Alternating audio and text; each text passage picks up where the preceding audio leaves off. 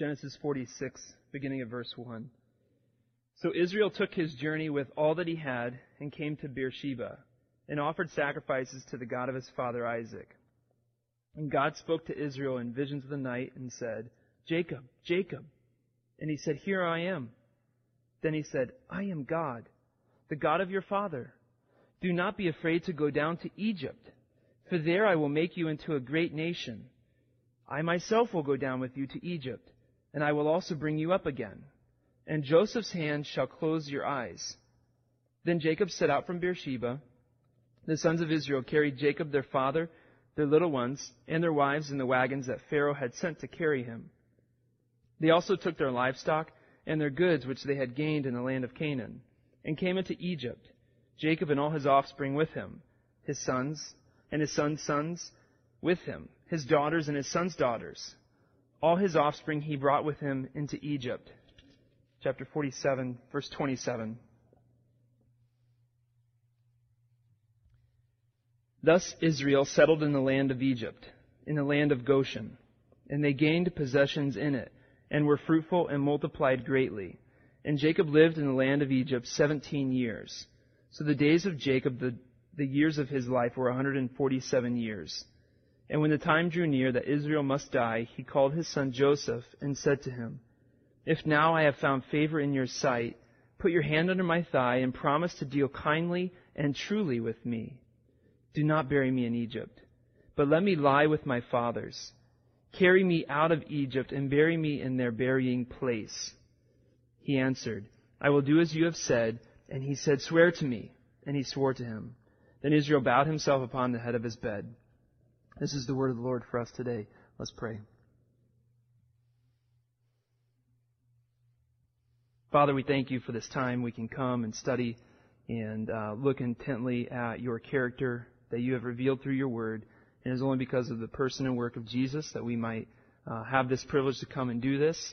And we're grateful for the work of the Spirit who is working in us now as we read Scripture to make it known to us. So God, I pray that you would be with us, you would keep us attentive, and that you would be glorified in this time, and it would be profitable for us as we seek to know you more and desire to please you with our lives. We pray this in Christ's name. Amen.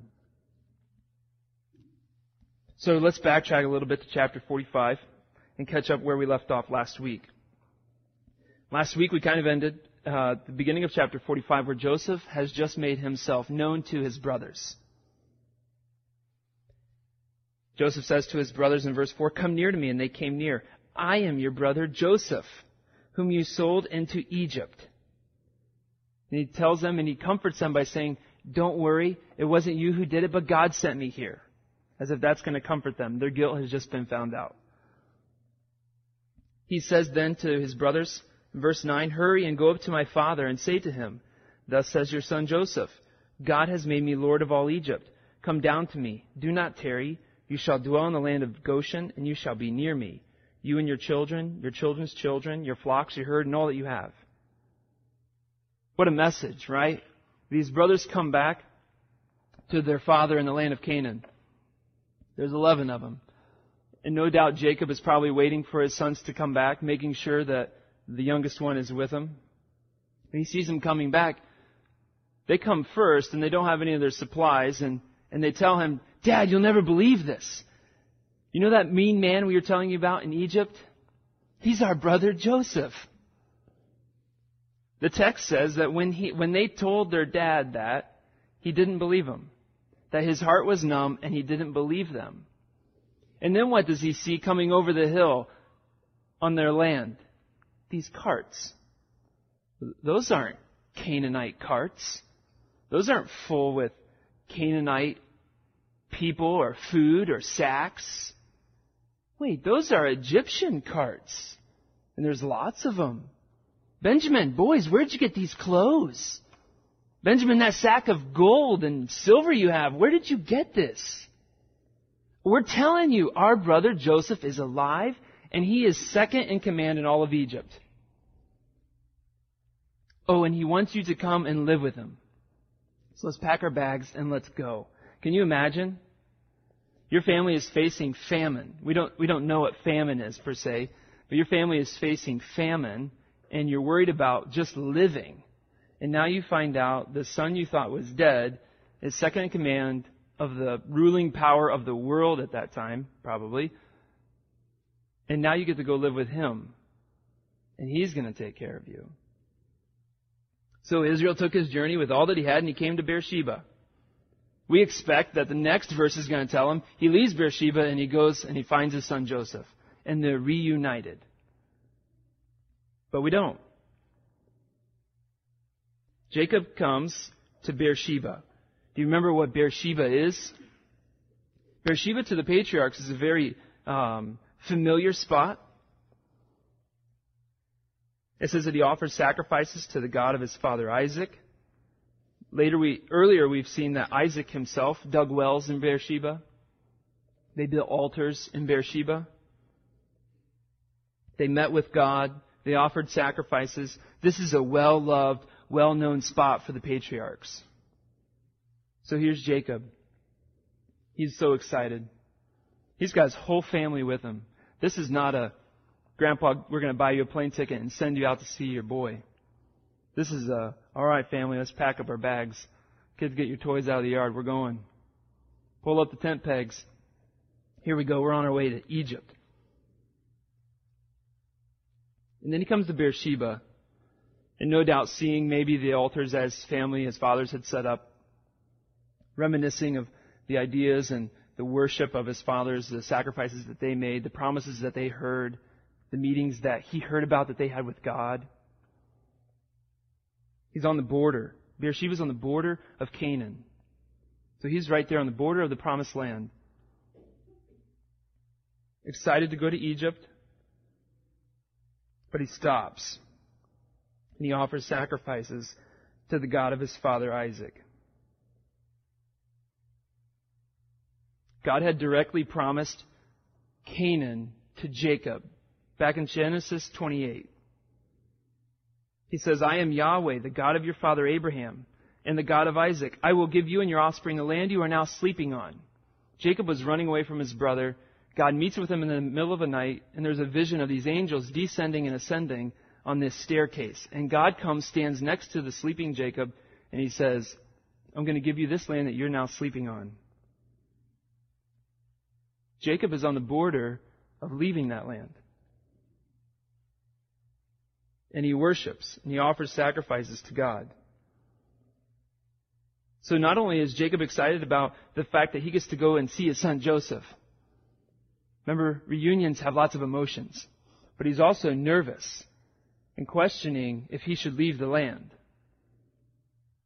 Because this land has been promised to his offspring. If he leaves the land, does he nullify the covenant? If he leaves the land, is God going to come with him?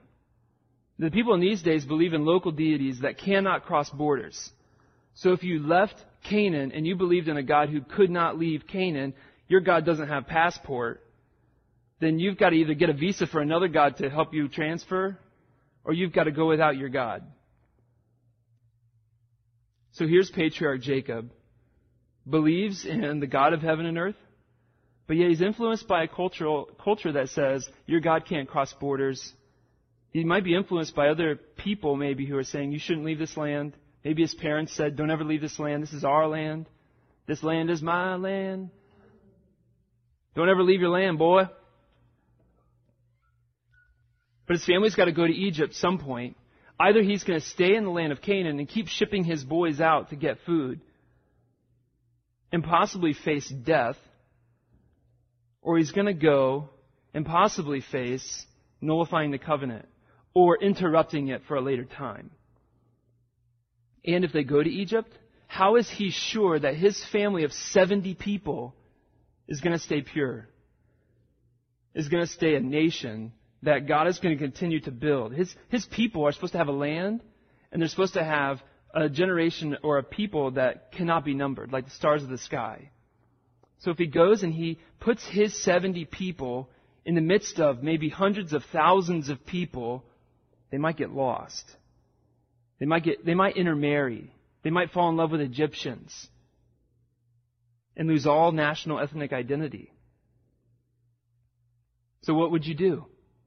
You're patriarch Jacob. What do you do? For most of us, we would probably say, if we stay here, we're going to die of starvation, possibly. But if we move to Egypt, where my son is second only to Pharaoh, and we have an invitation from Pharaoh himself, then we will live and not die. And God must be okay with this, because after all, the covenant is dependent upon us living, right? God sent the famine as well. He had to have known that this would happen. Besides, we'll try to return home as soon as we can so that we might be able to enact the covenant once again. That seems logical, right? Go and save your life and then come back whenever you can get the chance. But what does Jacob do? Forget logic. He worships. He stopped the caravan, takes his flocks, and he offers sacrifices to God. Pardon, Dad. Your son you haven't seen for 22 years, he's just over here. If we keep moving, we'll make it by sundown, maybe, of next month. If we keep moving, and we might be able to eat dinner with Joseph. Come on, Dad. No, son, we have something more important we need to take care of. This offering of sacrifices is not just putting an animal on an altar and killing it and saying, due diligence done, my religious practice, I can go home, we're good, I've got a stamp of approval from God. Because when we offer sacrifices, in Genesis, this idea of offering sacrifices is also coupled with the phrase of, just left. Offering sacrifice is coupled with the idea of calling on the name of the Lord. So when you're offering sacrifices, it's not just me offering meat that we wish we could eat right now, but it's calling on the name of the Lord. You're asking God to take this sacrifice, and you're either asking for forgiveness, you're asking for protection, you're offering your thanks to God. No doubt all these things are going through Jacob's mind. Bruce Waltke states, and a commentator states on this idea, that this is more than just offering of a sacrifice for a religious practice. He says this is done to establish communion between God and the worshiper, and to establish the right spiritual milieu for the vision that follows. So this act of worship puts Jacob in the spot where now, having communed with God, he is ready, he is prepared, if God should speak, to accept whatever God says. Let me repeat that. Jacob, having communed with God, is now prepared, if God should speak, to accept whatever God says. He's now in the right position, probably prostrate before God, to hear from God. You see, Isaac, his father, when there was a famine in the land, Isaac is bags packed, ready to go, and God comes to him and says, nope, you're not going. You're not going down to Egypt. When there's a famine in the land before that, Abraham just goes. But at that time, it's he and his wife. Isaac can't go. So what if God comes to Jacob? Can't go. Maybe Joseph can come here, but you can't go. Jacob, having communed with God, is now prepared, if God should speak, to accept whatever God says. We worship primarily. We worship first. Worship is to be seen as our most important activity, and the one thing we view in life as a necessity that gets done today.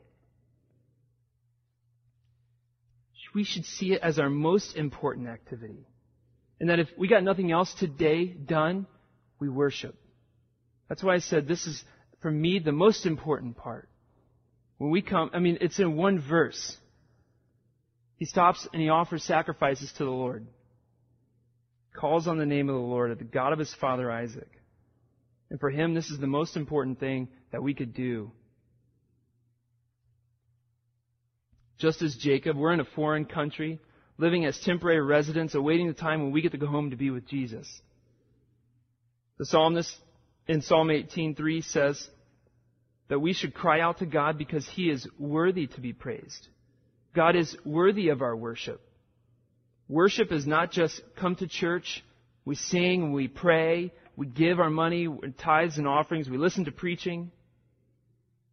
Because we know, as Isaiah says in Isaiah 29:13, because his people draw near with their mouth and honor me with their lips, while their hearts are far from me. How can it be that we can do such a thing and come here and honor God with our lips, give him our attention, sing these songs with our mouth, and yet our hearts not at all be worshiping the true and living God? How can it be? How can we get to the point where we come and we worship, but our heart here, even today, is far from God? Jesus tells us in Matthew 6:21, "For where your treasure is, there will your heart be also." You want to know why your heart is far from God? Why you struggle with genuine worship? Why you struggle trusting with God? Why you struggle reading your Bible? Why you struggle with giving and generosity? You want to know why worship is difficult? Why it's hard to come to church sometimes? Because where your treasure is, your heart will be also. So it's hard to come because it's not your treasure. It's hard to come because God is not your treasure. Because for you, everything but God is your treasure. Maybe your family is your treasure.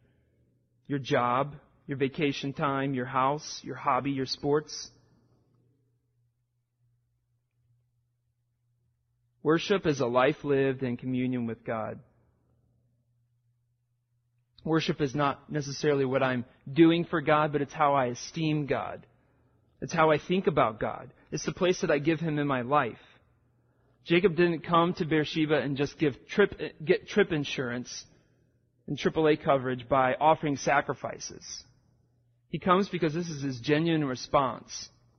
God, I'm leaving this land, and I want to know that you are with me.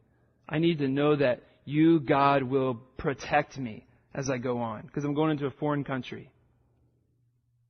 We are in a foreign country.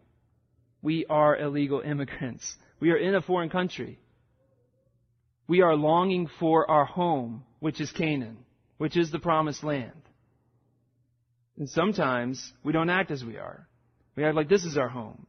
When we have the perspective that we're longing for something else, then it's quicker for us to realize, why am I holding on to this as my treasure? This is silly. I need to be longing for the one I will spend eternity with, and the one I will long to see, and the one I long to be with, who has made me His. Before we leave this point, let's look at the end of 47. This is not the last time that Jacob worships. In fact, to use a word that we use often, that happens just because it happens often. We don't use it to make it up, but it happens. That's why we use it. We have another inclusio, which we have these bookends that encapsulate this narrative. At the end of chapter 47, verse 31, Jacob has just asked his son Joseph, make sure I don't get buried here in Egypt. I don't want to be buried in Egypt. Please send my body to back to the promised land. Jacob swears it, and he says he will. Then Israel bowed himself upon the head of his bed. This word bowed can also be translated worshipped. And often through the book of Genesis, it is translated worship.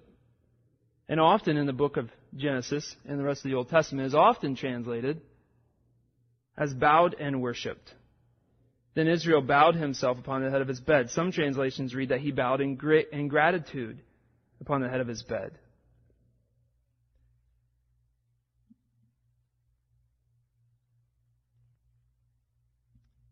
In fact, Hebrews 11:21 has a similar instance and says, by faith Jacob, when dying, blessed each one of his sons of Joseph, bowing in worship over the head of his staff. It could actually be a reference to this passage because the word bed can be translated staff. You think I'm making this up? The head of his staff. I mean, look how similar the phraseology is here.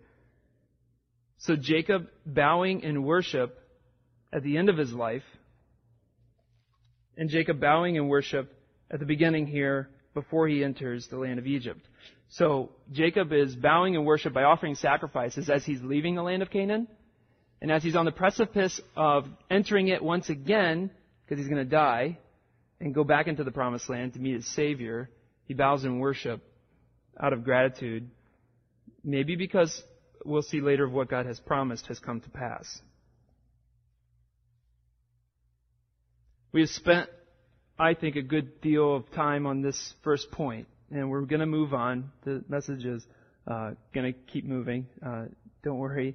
We're going to get into more. We're not going to spend as much time as we did on just 1-2 verses as we will in the rest of the passages. But I think it's important because it's from this first point that we as believers who are not citizens of this country, people who are longing for another homeland, that we as believers, we worship primarily. We take what Jacob has done here as an admonition to us of where our treasure is and what we worship. Because it's from a heart that worships primarily that we will act upon and do points number 2 and 3. Because God is worthy of worship, we make it our every aim to worship Him primarily, and this worship of God allows us to, secondly, trust Him instinctively. Jacob has finished offering his sacrifices. At the end of verse 1, he finished offering his sacrifices. He's put his family to bed. He's got the coffee pot ready for the morning, and he goes to bed. Jacob, Jacob. It's interesting that this same phrase, I don't know if the narrator is just doing it for continuity's sake, but it happens every time that God speaks to someone in the middle of the night. If someone woke me up in the middle of the night, I'm probably not going to say, "Here I am." I might have to be like Samuel, who takes like three times before he gets it. Chances are my wife would wake me up and say, "Someone's calling you." My phone would be buzzing with a text message. Stephen.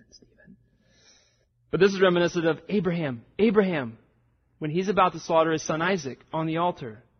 When God tests him for his faith, he calls out his name, and Abraham says, "Here I am." So here Jacob, as he's getting ready to finish his journey to Egypt, God calls out to him. Jacob says, "Here I am." Then God says, I am God. I am the God of your fathers.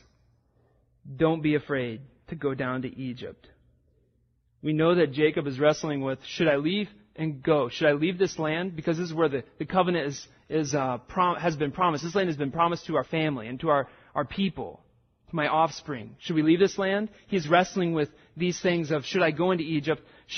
What's going to happen to the covenant? God, are you going to come with us? We know he's struggling with these types of things because of what God says to him. Don't be afraid to go down to Egypt.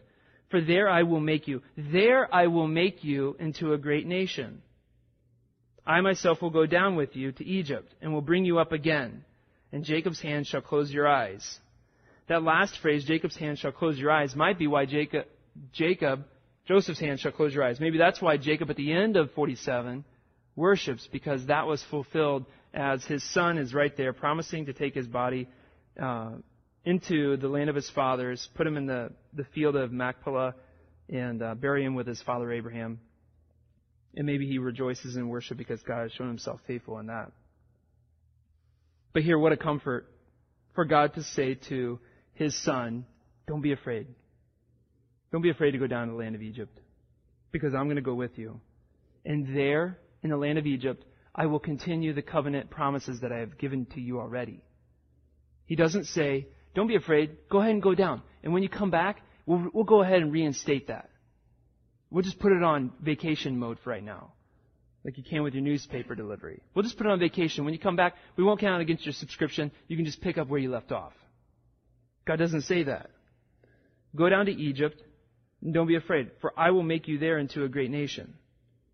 And I myself, because what I said before, I am God. I am the God of your fathers. I am not a local deity who can't cross borders. I will go down with you into the land of Egypt, and I will bring you up again. What he doesn't say is, you're going to come back again alive. Because he brings him back again, we'll see in chapter 50. But he brings him back again in a body bag. And Joseph's hand shall close your eyes. So God is making a promise once again to his patriarchs. And what's God really promising? He's not saying, "I'm going to promise you a bunch of tangible stuff. I'm promising you me. I want you to go down. Don't be afraid, because I'm coming with you. And I'll bring you back again. I will keep all my promises that I have made. I will keep them all to you." John Calvin states that this phrase, these promises from God, prove that the sacrifice of Jacob was acceptable to him, Jacob offers worship to God in the form of sacrifices. God, by saying this, approves it and says, don't be afraid. I'm going to come down with you. I will keep my covenant promises with you there. You're not going to dissolve into the nation of Egypt. You will keep your corporate national identity. I will make of you a great nation there. In the midst of famine, I will be with you. Don't be afraid. But it's the Pharaoh. He can do whatever he wants. Don't be afraid. This is like a child holding close to daddy. My son is in the habit of repeating words constantly. And so if he can't see you, he thinks that you've left him. And so it's daddy, daddy, daddy, daddy until you present yourself. Because you can say, daddy's right here if you're in the other room. But if he can't see you, I don't know if he just thinks you're like on the monitor saying it and you're at work. But once he sees you, then it stops, usually. Daddy, daddy, daddy, I'm right here. It's okay. I'll walk you down the stairs. You won't fall. The comfort that brings a 2-year-old is the same as God saying to us, I will always be with you. I will take you down to this land and I will bring you up again. You are not going to be strangers and foreigners here on earth forever. I have you here, but I will bring you home. God has these promises that He has given to Jacob to assure him that He will be with him, that He is still the God of his fathers, the God that they have worshipped, that He is continually worthy of worship, and that He will keep His covenant with His people. So because of that, we can trust this God instinctively. Let's look at briefly through these chapters how God fulfills His promises to Jacob. And how looking at the fulfillment of these promises already here in chapters 46 and 47, not to mention the ones that are mentioned throughout all of Scripture. We'll just look at these here, just for time's sake.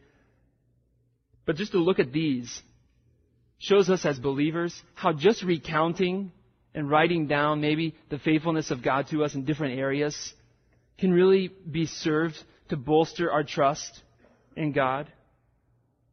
We might come and we might have difficulty worshiping because our treasure is sports or money or job or whatever. And yet, when we're constantly thanking God with a heart full of gratitude for what He's done, even in small things and ways in our own life, and we might have the opportunity to write that down, to remember and to pray for and to worship God because of that. That's going to cause us as we worship more over just reading what God has done, draw us to instinctively trust God. Even though maybe a difficulty comes up. And we remember, God took care of us in all of these little areas that maybe we would have overlooked if I wasn't writing them down, if I wasn't taking the time to thank God for them specifically. When we moved recently, someone encouraged me, just with the chaos of events and all that happened, perfect timing, to write it all down. And I did. And what a joy it was to be able to go back over and to thank God for every step that had to be in place in my mind, but that He saw fit to ordain for His glory and our good. So let's go ahead and let's look over these next two chapters, seeing how God provides and fulfills His promises here to Jacob and to his family, and draws us to trust God instinctively. Even looking over these of other people will help us believers as we see God providing and God showing Himself faithful. First, Jacob and his whole family arrived safely in Egypt. The text goes on. Moses has the time and takes the space to list out every single person who goes to Egypt, minus some of the daughters-in-laws and maybe some other people, but mainly all of the sons and daughters are mentioned, 70 people in all. Verse 26 of chapter 46, all the persons belonging to Jacob who came into Egypt, who were his own descendants, not including Jacob's wives, were 66 persons in all, and the sons of Joseph who were born to him were 2. All the persons who came into Egypt were 70. They all got into Egypt. God brought them safely to Egypt. That's a blessing. That's God showing Himself faithful. Don't be afraid to go down.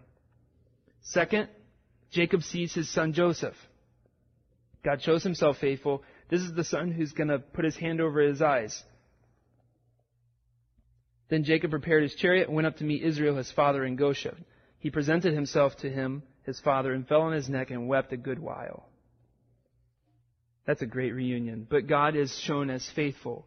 Jacob sees his son, Joseph. Thirdly, God gives Jacob and his family favor with the Pharaoh.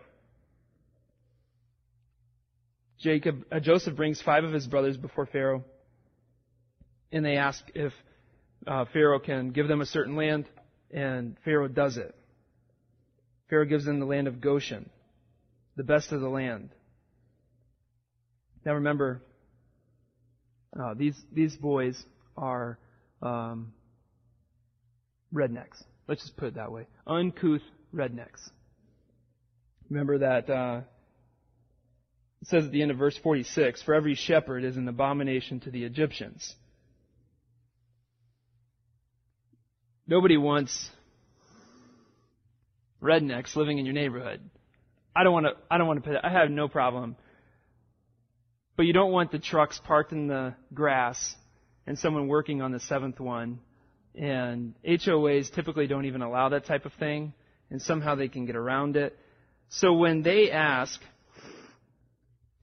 the conversation happens between Pharaoh and these brothers. I can imagine maybe it went a little something like this. This is what comes up in my imagination. Joseph says to Pharaoh, "Pharaoh, these are my brothers." Pharaoh says, "It is a pleasure to make your acquaintance. What do you gentlemen do for a living?" "We be shepherds." No kidding. "Yes, sir. We came because our brother Joe told us to." And so then they go on and they ask, I won't keep doing the voices, it'll get old, and they ask if they can have the land of Goshen. They just come right out. He's the Pharaoh. He's like the top dog in the whole land, and they just come out and bluntly say, "Give us this land of Goshen." Yeah, please. Please, go as far away from us as you can. You can have all of that land. Please, no one will bother you. Please, take all of that land over there. But nonetheless, here is Pharaoh, who can do whatever he wants to this family of people. And even as abhorrent as they were to the Egyptians, God gives them favor in the eyes of this Pharaoh. "Don't be afraid. I will go down with you to the land of Egypt." So they take all of their livestock, they take everything, and they move out to the land of Goshen, to the best part of the land. Fifthly, the brothers are offered jobs to tend Pharaoh's flocks. They must have made a decent impression that they at least knew what they were doing about shepherding flocks, because he offers them jobs. In a down economy where there's a famine, a job is a pretty nice thing, especially a government job. Sixthly, another way that we can look at the faithfulness of God to this family, to Jacob and his family in a foreign country. Sixthly, Joseph provides food for Jacob and all his dependents while there's no food in the rest of the land. Did you see that? If you've read over this story before, we didn't take the time to read the whole text. But if you see it, in chapter 47, verse 13, verse 12, "And Joseph provided his father, his brothers, and all his father's household with food, according to the number of their dependents." Okay, so they all have food. Verse 13, "Now there was no food in all of the land, for the famine was very severe." But Joseph gives food. There's enough food for Jacob and all of his descendants, while there's no food in the rest of the land. God is being so faithful to this family. Seventhly, at the same time that the Egyptians are having to sell everything, they're selling their cattle. The next year they have to sell themselves and their property because they've run out of money to buy grain. And so they've had to sell everything that they have. At the same time that they're doing that, the text says that of Israel, that they acquired property in the land and became fruitful and very numerous. In a famine, you typically don't want to have more kids. It's more mouths to feed. But here's Israel being provided food by their brother Joseph, and they're acquiring property. They're not losing property. They're not losing their cattle. God is providing everything for them above and beyond anything they could ever ask and think in a foreign country. While the natives of that land, those who are rightful citizens, are having to sell everything. Here Israel is invited to have the best of the land of Egypt. And now they are becoming fruitful and multiplying. It is this blessing of God that in four centuries will become not a curse to Israel, but will be the means by which they get evicted from Egypt. Because the Pharaoh who doesn't know Joseph will say, they're getting too big, and if there's a war, they're going to take to this people's side, and they're going to defeat us. Let's get rid of these people. Because God is so faithful, and He's providing a multitude of people that no one can number, and that's all of a sudden going to become a problem in 430 years. So in the midst of all this famine, God is showing Himself amazingly faithful to this family. You know, sometimes we can read Scripture and we can easily see what it says, right? We can read this story and we can see famine in the land. Joseph is getting food and these families are, you know, and we have 15 minutes to read and sometimes. And so in the morning we can read and we can see what it says. But we walk away and we say, man, I don't really feel as though God was with that I'm going to retain that was worship. I read, and, you know, if you ask me, I might be able to tell you, you know, what happened, but I read what it said, but I don't know what it means. So sometimes we come to that problem where we can easily tell what it says, but we don't make the connection of, now what does that mean to me today? Because for them, that meant something, you know, it means the same thing. It always means the same thing. But I'm not making the connection. I'm not maybe taking the time, or I'm not seeing it. And so for us who we as believers should worship primarily, we come to the Scriptures and we read it, but we need to read it as the message and see what is it saying to me. So here in these Scriptures, as we read and we see how God is providing, and we might just think this is a great story and it has a good plot line, and I can't wait to see what happens in the rest of it. We can see that here God is, what this means is God is fulfilling His promises to this family. And so when we walk away, and we can then make the connection to us and say, we are now Israel as well. And so God promising these things to this family, although He's not promised me a great nation, He's not promised me the land of Canaan. He has promised me the land of Canaan, sorry, but this is not our home. He has promised those things to us. There will be a multitude more than the stars can number that will one day worship.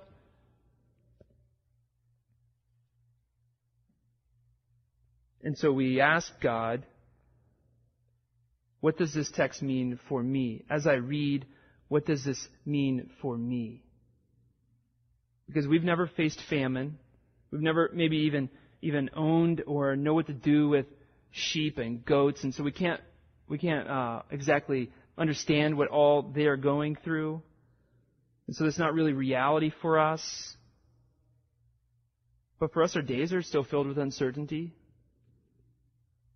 We only know what's going to happen today, and so we're anxious, just like the Israelites were. We have some of the very same emotions that they do, and so we can easily make the jump from the Scripture and what it's saying to what it means.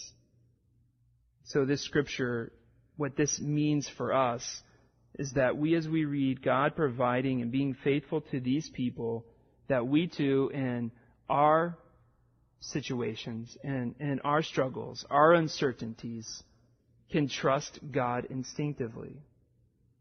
This comes from a heart that is worshiping primarily.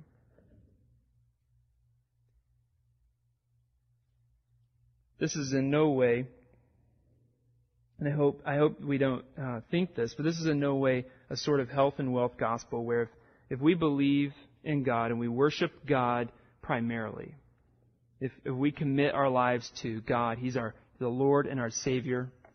This is in no way see, look what He did for Israel. They're in the middle of famine. God has given them a land. He's given them food, and they're growing. They're fruitful. And so if we can just tap into that, then all my problems will go away. That is not at all what we are saying. We are saying, in the midst of your pilgrimage, in the midst of these struggles, God is always faithful. And when we worship God, and that's the one thing we do. That's the one thing that we should be about. When we are worshiping God and we're coming to the Scriptures and we're worshiping and we come here and we sing songs that aid in worship, and all of these things that we mentioned earlier are giving and other believers and communion with you, fellowship with you, the Lord's table, as we are worshiping, we see God at work in these difficulties, and we can realize that this difficulty that God has brought, He didn't bring it so that He can provide me wealth, but He brought it so I can worship Him more, so that my worship is only fueled all the more.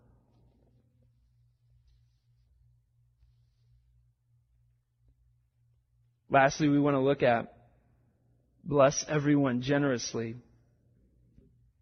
Some of the parts that we have skipped over. In chapter 47, verses 7 and 8. We looked at when Joseph brought in his brothers to Pharaoh. But here Joseph brings in his dad.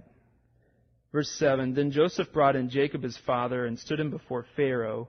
And Jacob blessed Pharaoh. And Pharaoh said to Jacob, How many are the days of the years of your life? And Jacob said to Pharaoh, The days of the years of my sojourning are 130 years. Few and evil have been the days of the years of my life, and they have not attained to the days of the years of the life of my fathers and the days of their sojourning. That's a lot of rambling just to say I'm not as old as my parents were, my dads were. And Jacob blessed Pharaoh and went out from his presence, out from the presence of Pharaoh. Twice in this short account, Jacob, the patriarch, assumes the greater position and he blesses the Pharaoh of the land of Egypt. Now, it may not seem like a big deal that here Jacob is blessing the Pharaoh.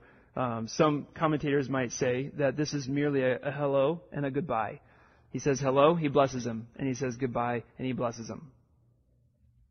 However, let me go to my friend John Calvin. We are friends on Facebook, so don't act like that's unheard of. Calvin states, For the children of the world, of this world, salute kings and princes for the sake of honor, but by no means raise their thoughts to God. Jacob acts otherwise, for he adjoins to civil reverence that pious affection which causes him to commend the safety of the king to God. What he's saying is, Jacob does not just say, Pharaoh, may you be blessed, so that he is looked upon as someone who is very gracious and kind. What Jacob is doing is he is asking for the safety of the king to God. He is asking for God to bless the Pharaoh. When he blesses him, he's not saying, may you have this. He's asking for God to bless the Pharaoh. This comes from a heart of a person who is worshiping. When you meet a king or the president of the United States or of another country, to not step back and say, nice to meet you. This guy is putting his worship forward and saying, May the Lord of heaven and earth bless you. The word that is used here as blessed is the same word that God uses all throughout the book of Genesis. He uses it when in Genesis 1 where He's blessing His creation, where He's blessing His people. Remember in Genesis 12 where God speaks to Abraham and He says, I will make of you a great nation. This is the first time God is making the promises that we are now continuing to study. I will make of you a great nation. I will bless you and make your name great, so you will be a blessing. Twice already the word's been used. I will bless you so that you will be a blessing. I will bless those who bless you, and him who dishonors you I will curse, and in you all the families of the earth shall be blessed. God says to Abraham then in Genesis 12, I will bless you for the purpose that you will be a source of blessing to others. So the source of all blessing, God Himself, says to Abraham that He will give him blessing, not so Abraham can keep it and enjoy it and do whatever he wants with this blessing as though it's a tangible object. But He does it so that Abraham can now be a conduit of blessing to others. Notice also in our text that Joseph is a source of blessing to the Egyptians. So his dad is a source of blessing to the Pharaoh, and that he is calling on God to bless Pharaoh, but also his son Joseph is a source of blessing to the Egyptians. This is a nasty famine that will last for 7 years. And year after year, the Egyptians keep running out of money, as we alluded to earlier. And Joseph, through creativity, and the Egyptians, through their will to live, come up with these schemes of selling everything that they own, selling themselves, so that they might have grain to be able to live. At the end of it, the Egyptians come to Joseph and they thank him for saving their lives. Joseph has set up a plan where they every year will get seed, but they'll give 1/5 of everything that they have harvested back to the Pharaoh. 20% of everything now goes back to Pharaoh, and the people thank him for saving their lives. Now, all throughout church history, Christians have not been known as a source of blessing to other people, especially to people who disagree with them. But I think here in this text, as we, in our foreign land that we are living, looking for our future and final home, when we worship God primarily, it will aid as we desire then to bless others generously. This is the fulfillment of God, fulfilling His promise to Abraham, Isaac, and Jacob, that they would be a source of blessing to all the nations, as Jacob and Joseph are blessings to Egypt. God is continuing to fulfill His promise, which instinctively draws us to trust Him even more. For us as believers, let's turn our Bibles to Ephesians 1. For everyone, sorry, that was a misplaced modifier. Everyone take your Bibles to Ephesians 1. For us as believers now, we read this, and we see how God has richly blessed us. Ephesians 1, verse 3.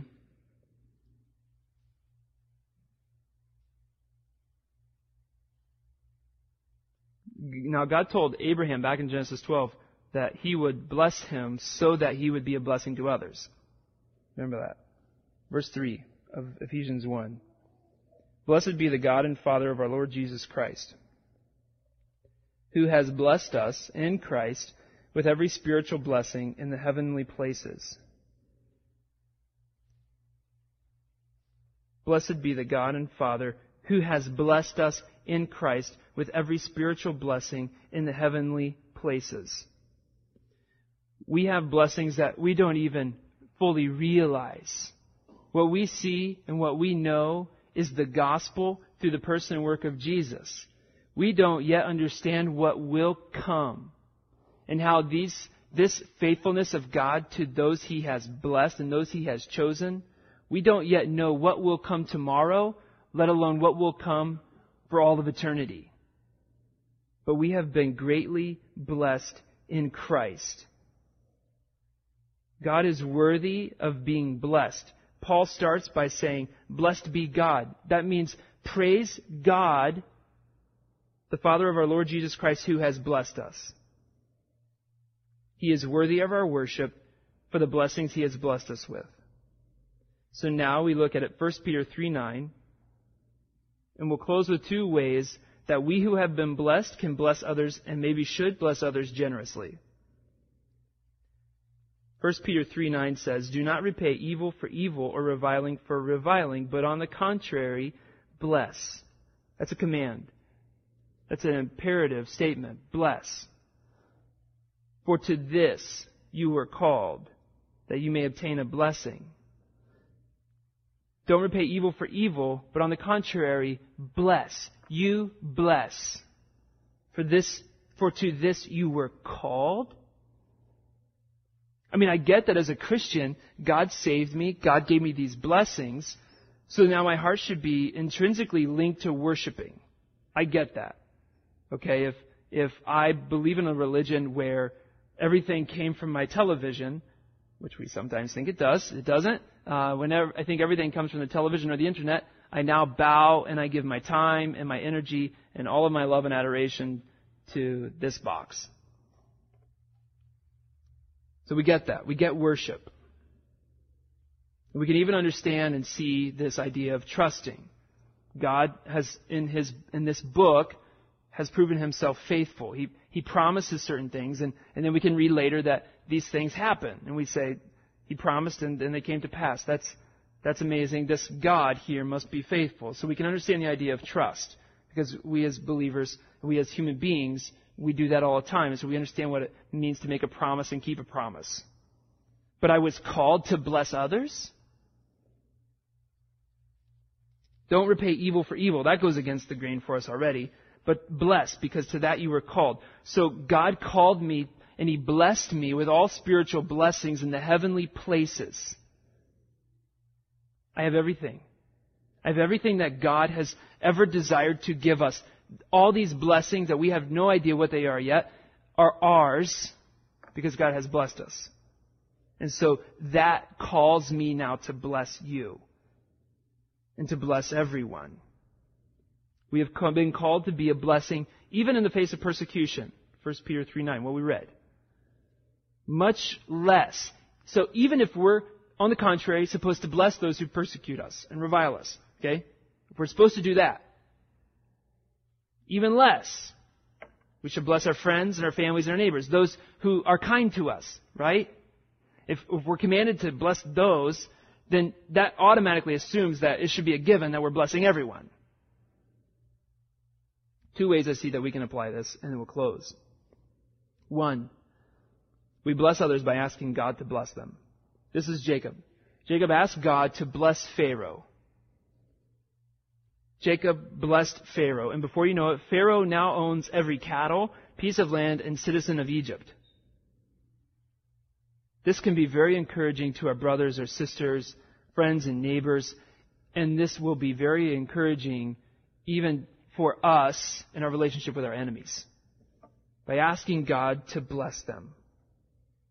For your enemies, that they might be blessed with the same spiritual blessings we now enjoy. For believers, that they would be the blessing to continue in their pilgrimage, worshiping God and trusting Him and then blessing others. So we're asking that God would bless them, that they would do this as well. We pray for people when they're sick or having difficulties, but how often do we pray for the Almighty God to bless them just with His presence when they seem to be doing just fine? When the person comes up and they're having struggles and difficulties and the red flags go up and they call and there's a crisis, it's easy then to put all of our attention on that situation and pray for them and meet with them and be with them. But brothers and sisters that are, well, they're good, they're fine. We just let go and just kind of put them on the sushi rotating belt and just let them be. So we pray and we ask God to bless people, just like Jacob. Secondly, we bless others by being God's instrument of blessing. This is Joseph, right? Not only do we pray like Jacob, we say, God bless them. You might use that blessing to bring them to salvation. You might use that blessing to encourage other believers. But then we are also praying that God would use us to be His instrument of blessing. Joseph didn't bless the Egyptians or Pharaoh per se, but instead he, by God's grace and gifting, was the means of blessing the Egyptians by sparing their lives and building Pharaoh's cattle and bank account. Joseph was creative even in how he blessed and how he saved their lives. So sometimes for us believers, sometimes the best blessings, I hate the idea of saying that, like we measure them, but sometimes ways we feel blessed are when people do things that are totally unexpected for us. So you have a baby in this church, you expect the ladies are going to set up a rotation to bring you meals. That's a blessing. Let me tell you, that's a blessing. And we got 4 weeks, ladies, I'm just letting you know. She's at 36 and a half weeks, and I look forward to almost every single one of your cooking. I haven't tasted the rest. That's the only reason I make that caveat. I have not tasted the rest.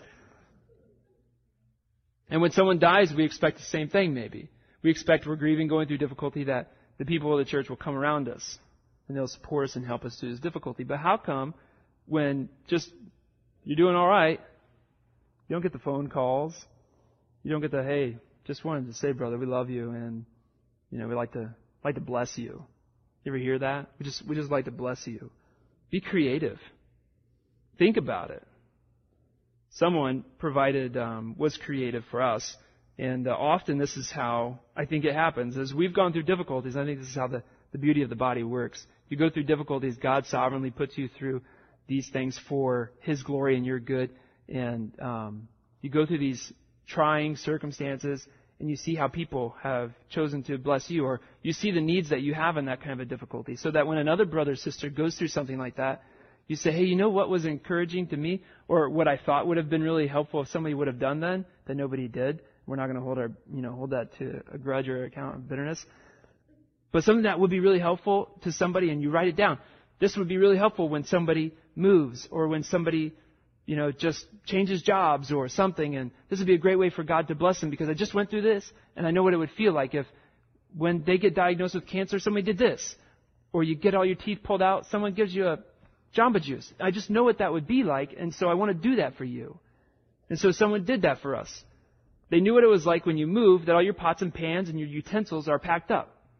And so they brought over dinner with all the plates and pots and pans and utensils, because they knew they'd be all packed up. That was a blessing, because they were creative, and because they were being willing to just make a meal for somebody, but show the love of Christ and be willing to bless others. So we're asking that we might in this way bless others by asking God to bless, but to also be the instrument of blessing for others. And it doesn't take food to bless me or bless others. It may just be talking and praying with someone. And let's pray with people and not just say, I'll pray for you. That's a blessing. When people just say, right now, there's people on the sidewalk, I'm going to pray with you. And ask God to help us in using our gifting, because it might not be in meals, it might not be in talking, it might not be in praying, it might be behind the scenes, it might be anonymously asking God how we might be able to bless generously. Remember, God has called us to this. And as we worship Him, because He's worthy of worship for the calling, remember also as we trust instinctively, He is faithful also who calls that He will do it. So let's pray and thank God for this word we were able to look at today.